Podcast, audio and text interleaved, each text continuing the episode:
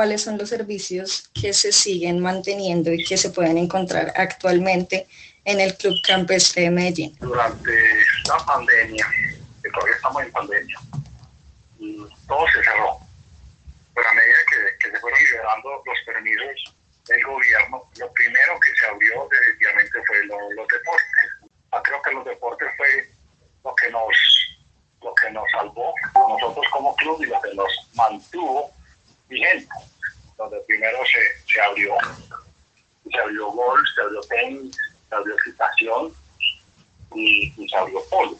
Entonces ayudó mucho a que los socios se encontraran de nuevo en club, o sea, al aire libre, una forma de distraerse y hacer deporte durante la pandemia. Eso ayudó mucho a que, a que el socio se sintiera pues que, que, habría, que había algo en el, en el club para poder disfrutar y no seguir pagando una cuota sin tener nada allá atrás para, para hacer.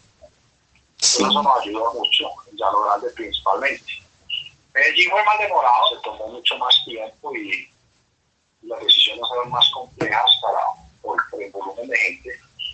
Eh, entonces nos afectaron bastante, pero eventualmente llegó también, se puedan abrir todo lo que es deportivo está abierto, ya como el gobierno ha liberado mucho la, la posibilidad de hacer eventos y poder abrir en zonas un poco más cerradas, al aire libre, pues hemos podido ya replantear de nuevo el uso de las, de las áreas que estaban cerradas y, estamos comenzando durante este mes de, julio y agosto a abrir lo que es lo último que nos queda. Pero nosotros, yo diría que en agosto ya estamos 100% abiertos en todo, en todo lo que son ya restaurantes y, actividades que se hacen más en, en sitios cerrados. ¿Cómo han sido esos aspectos positivos, tanto pues en esta ocupación de Llano Grande como en otros ámbitos? Llano Grande tradicionalmente era el 25% de la ocupación, pues en años recientes, y el 75% de la ocupación. Durante la pandemia se invirtió la moneda, 60 Llano Grande y 40 Medellín, y ahora ya de que estamos todos abiertos, estamos retornando como una normalidad del 60-40, 60 Medellín, 40 Llano Grande. Eso es muy bueno para Llano Grande. Eso es por el impulso del deporte y por toda la gente que se ha venido a vivir a, a Río Negro, que ha sido, ha sido muchas muchas familias se han reinstalado aquí y han encontrado este sitio como un lugar ideal para vivir. Esto nos ha llevado a que la recuperación de las ventas esté contra un año normal 2019. Vamos hasta el 2019, estamos todavía al 80%. Pero si uno, uno mira ya lo que es los aportes de, los socios en cuotas, eh, el momento más crítico estuvimos en el 12,5, 13% por debajo de lo normal y hoy estamos en un 9%. Hemos recuperado de las 185 cuotas que se fueron, hemos recuperado entre 35 y 40, o sea, todavía nos falta mucho camino por delante.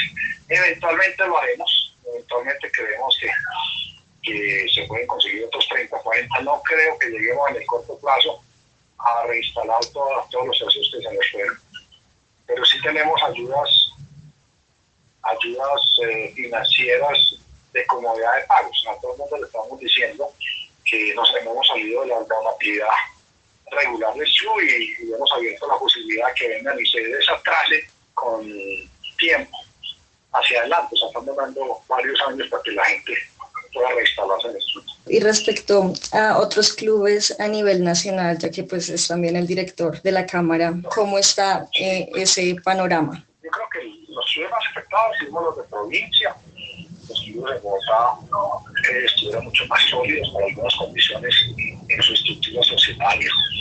Esto lo ha hecho pues, que sean mucho más estables y, y, sólidos en su, en su forma de, de, estar como negocio. Nosotros de provincia, pues, las personas actúan de una forma como mucho más prevenida y, y se nos han movido hacia afuera pues, en varias partes cantidades importantes, especialmente en Antioquia hay una estabilidad grande en, en, Bogotá y, sus alrededores, y en Cali relativamente también.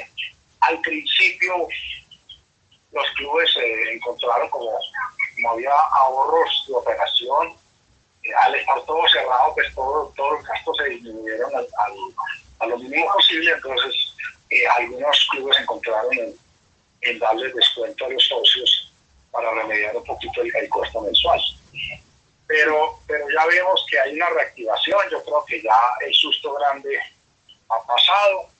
Y respecto a la unión entre los clubes como un sector o como un gremio, eh, ¿cómo ayudó la pandemia a, esa unión y cuál es como la proyección en cuanto a, la, esta asociación?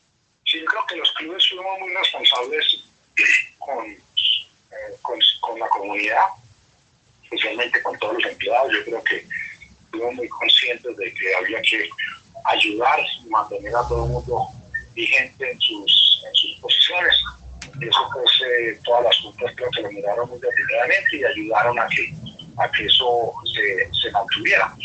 Y en cuanto a, a, a la Cámara, pues eh, la asociación se ha ido fortaleciendo, se ha ido fortaleciendo pues con con la Cámara de Clubes Sociales y Deportivos. Tenemos eh, en este momento 19, 20 miembros y también como juntarnos y ser mucho más importantes con respecto al gobierno, porque eh, tenemos que hacer una labor importante comunicativa, pues, decirle al gobierno que la industria de los clubes sociales y deportivos es importante y mueve, mueve bastante dinero y bastante empleo a nivel nacional.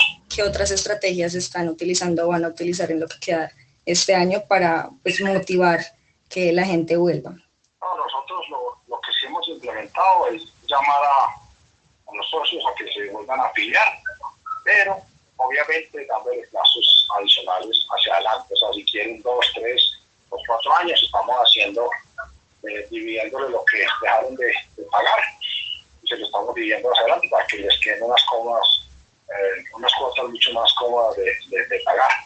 Y ya estamos empezando a recibir eventos, matrimonios o cosas de tamaños eh, controlados entre 50, 60, 70 personas. Y en, en, cuanto a los niveles pues, de ingresos, ya sea por ventas o por cuotas, en porcentaje, cuánto falta y, y, también en tiempo para volver, digamos, a números normales. En este momento, contra el 2019, estamos en un 80%, o sea, falta bastante. Eso en ventas, en cuotas, eh, estamos en un, un 9% por debajo. Venimos, venimos pues, en cuotas de una caída importante de entre el 12,5 y el 3. Yo creo que vamos a recuperar un 2, 3 o 4 puntos porcentuales más nos ubicaremos alrededor del 94, 95% contra el 2019. Yo no, no veo que en el corto, corto plazo pues logremos recuperar toda la, toda la familia de socios que teníamos antes. Entonces hoy estamos, hoy estamos 20% por debajo, pues si hacemos la equivalencia con el número de personas reducidas, yo creo que ya estaríamos alrededor de un 11%, 12% por debajo.